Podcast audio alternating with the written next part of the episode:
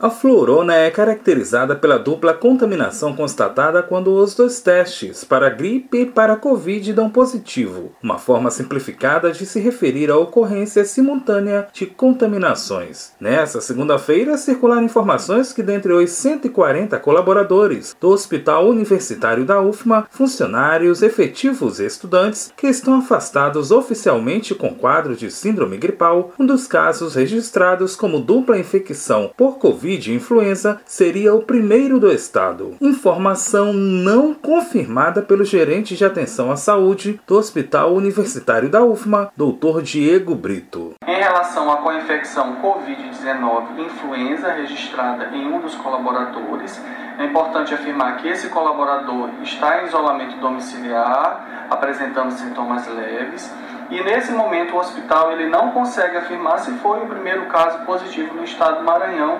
pois cabe à vigilância epidemiológica fazer o registro de todos esses casos. Esclareceu ainda sobre os colaboradores afastados com sintomas gripais. O Hospital Universitário já identificou cento e quarenta colaboradores com sintomas gripais que foram afastados das atividades assistenciais.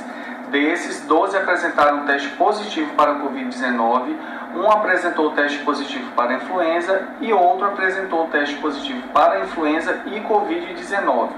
Todos apresentam sintomas leves e cumprem isolamento domiciliar. O gerente de atenção à saúde do Hospital Universitário da U F M A, doutor Diego Brito, esclareceu também sobre a dinâmica relacionada aos afastamentos. Diariamente, a gestão do hospital faz a avaliação dos afastamentos e reorganização das escalas de trabalho para que não haja nenhum prejuízo para assistência aos pacientes, da mesma forma para que não haja descontinuidade das atividades do ensino. O jornalismo da Universidade F M entrou em contato com a vigilância epidemiológica do estado, mas até o fechamento desta reportagem não foi possível obter a confirmação sobre os registros referentes à flurona no Maranhão. Da Universidade F M do Maranhão, em São Luís, Borges Júnior.